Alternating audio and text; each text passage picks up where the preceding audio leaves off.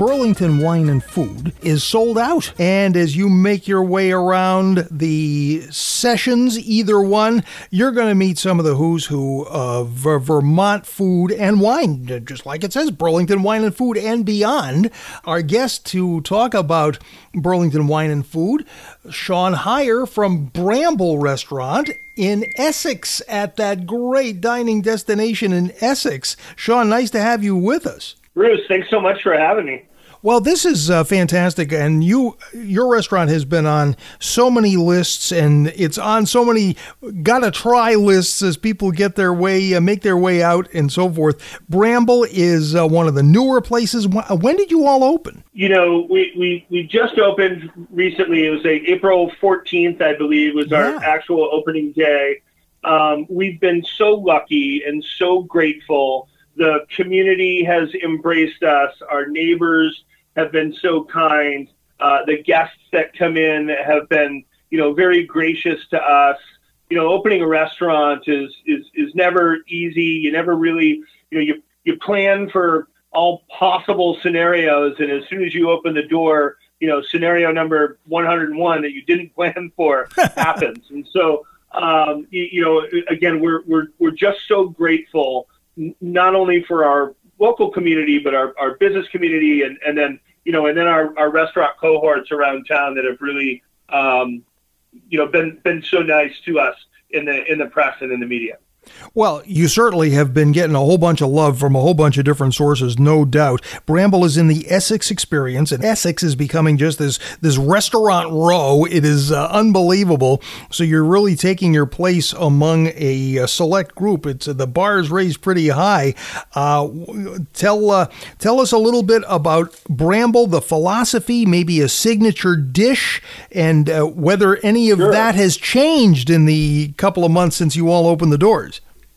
Sure. I mean, you know, first off, you know, you, you definitely hit the nail on the head with the Essex experience and, and the community that's that's going on here at our campus. Uh, you know, again, um, you know, part of our success should be shared by you know uh, Peter Edelman, who is the visionary behind the Essex experience and the owner, uh, but also our our neighbors. I mean, we've got Black Flannel across the street. We've got Salt and Bubbles around the corner. We've got Peace of Mind Pilates. We've got you know the Magic Man and and everything that they're doing, and you know the Purple Sage and the spa, um, and then the Essex Resort right down the street. So you know it's not just us. I mean, we feel um, that part of our launch and or our successful launch, at least thus far, is is definitely due in part to creating a, a vibrant community of music, art, food um, that you know we're we're just really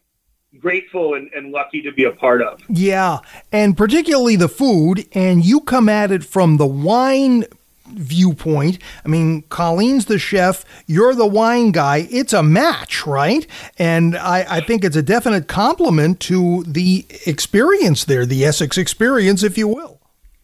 Yeah, you know, that's, that's funny. You know, Colleen and I definitely do complement each other. You know, we um, I'm I'm I'm I, I married up for sure. there's, there's there's no ifs ands buts about it. But you know, we've both been in the business a long time, and we both come about it honestly. And yeah, I come. You know, I'm I'm I'm a wine guy for sure. You know, I'm sommelier by trade, but I really came up behind the bar. I was very lucky to be part of you know what is now this you know American classic cocktail movement. Um, you know, when I was a bartender, young bartender in the in the 90s and in in early 2000s in San Francisco, you know, we didn't have the internet. We didn't know what a tincture was. We didn't know, you know, no, we, we smuggled absinthe in from the Czech Republic um, huh. illegally because you couldn't get it in the United States. Um, and Colleen, you know, she came up in, in those in those same restaurants in in San Francisco. I mean, her roots, you know, are here. Um, but she, you know, as a young uh, woman and cook um, in in San Francisco and playing with the big boys, um, you, you, know, she's she's been exposed to quite an array of of foods and styles. And you know, you talk about us complementing each other. For me, wine, like when I really got into wine, was when I had that aha moment that the the masterminds behind the wine, they're just farmers, and yeah. that's what like that's what you know. That's what removed the mystique of wine for me, and I really delved into it. I got to go and walk the vineyards in Napa and walk the vineyards in Provence and Burgundy and you know and in the Ribera del Duero in Spain and you know I see these old guys fourth fifth generation you know dirt under their fingernails and walking around in their you know muck boots and their hunters. I right. was like you know what this is like home for me. it's true. Now both of you are from Vermont. Uh, I, I actually grew up in upstate New York okay. um, and spent you know a lot of my adolescence here. Uh, this has been my, you know, adopted home for a long time. Um, you know, I have lots of family here. Most of my family has left New York and, and, and resettled in Vermont. You know, I've got a sister in Charlotte and a brother in Colchester and yada, yada, yada. Nice. So, uh, and then Col- and Colleen grew up in southern Vermont. Her parents owned an inn called Cooper Hill Inn right down near Mount Snow. Yeah, yeah. And, um, yeah, and she, she literally grew up, you know, cultivating the gardens and, and the produce that, that they would cook for you know both in guests and, and family alike. So.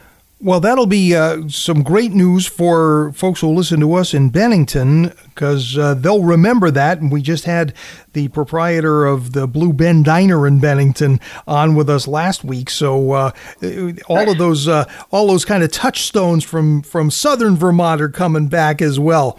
So it's yeah. Uh, so that's terrific. And uh, Bramble is just another of the newer places that's around in Essex. And uh, what would you say is uh, Bramble's signature dish? Do you agree that your signature sometimes is yours, but sometimes your guests are going to tell you what your signature dish is? Oh, for sure. You know, we don't have a white elephant on the menu yet, right? We haven't quite gotten there yet, for sure. So, you know, but, but if there is one, you know, I'm going to say that it rings true to Colleen's culinary style of, you know, tugging at those uh, nostalgic heart heartstrings, and it's um, it's the uh, uh, rhubarb uh, rhubarb cake that we serve for dessert. Oh yeah. So it's just a, a, very simple rhubarb cake. It comes from you know Marilyn Marilyn Hunt, Colleen's mom. It comes from you know her recipe from you know 35, 40 years ago, and 20 years ago, and 15 years ago, and that they would serve at the inn. And um,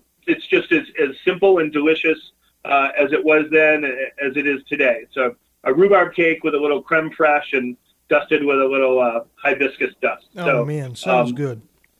Sounds yeah, good. But, but but I think we're on onto a I think we're onto a theme here, Sean, because uh, you were telling me that you're going to be serving at Burlington Wine and Food a little sweet, a little dessert course. Uh, nice, yeah, we took nice lane to go in. That's great yeah, we took the sweet route. I mean, you know, here at Bramble, so you know, we say that you know our dishes are are micro seasonal, right? We like to be involved from the seed up. Um, we say that you know we are as local and fresh as possible, so our our menu is constantly changing. You know, sometimes every single day.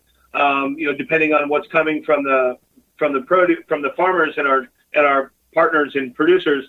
But um, and then we have this very large, uh, uh, prominent piece in the middle of our dining room, which is this custom-built wood-fired oven. So we like to say that most of our dishes are are kissed by wood fire or smoke. Mm-hmm. Um, and we couldn't really figure out how to translate that out at the festival and and not and and not uh, lose its integrity. You know, sure. we didn't want to start a fire indoors. so um, so you know, so we decided to go the sweet route. We think you know, our, our desserts have been have been very well received, and Colleen loves making them. And you know, we worked really closely with Mike and Tracy to kind of take a look at the wine lineup, and we wanted to make sure that whatever we were serving was going to help complement uh, the wines that were being serving, so or that were being served. So, um, so we thought this was a good wrap.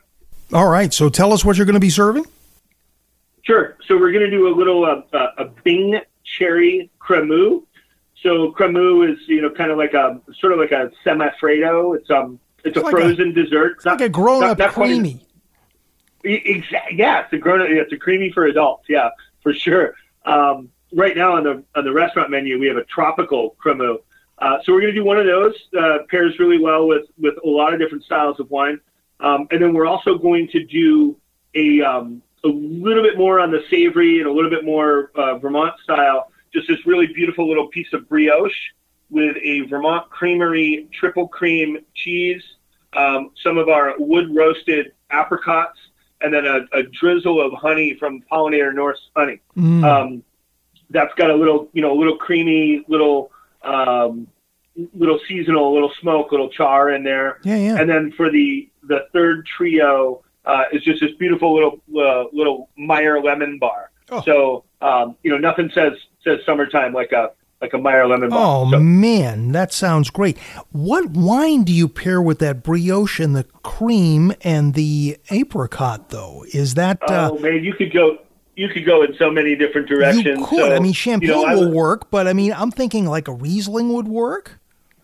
Sure, Riesling would be great. You know, a nice Spätlese or something yes. that's you know a little off, little off dry. Yeah, that would be really fun. Also, a Viognier would go really well. Yes, I really very like floral. Those, there you go. With those, yep, with those triple creams, and then also, I mean, if you ever spend any time in Spain, uh, Txakoli would work really well. So Txakoli is just this light, crisp white. It's almost effervescent. Mm-hmm. Uh, Mike and I were just talking about this yesterday. Actually, we're huge Txakoli fans, and uh, uh, it, you know they drink it for breakfast in Spain. So uh, Txakoli and cheese doesn't get any better than that. That's it. That's it.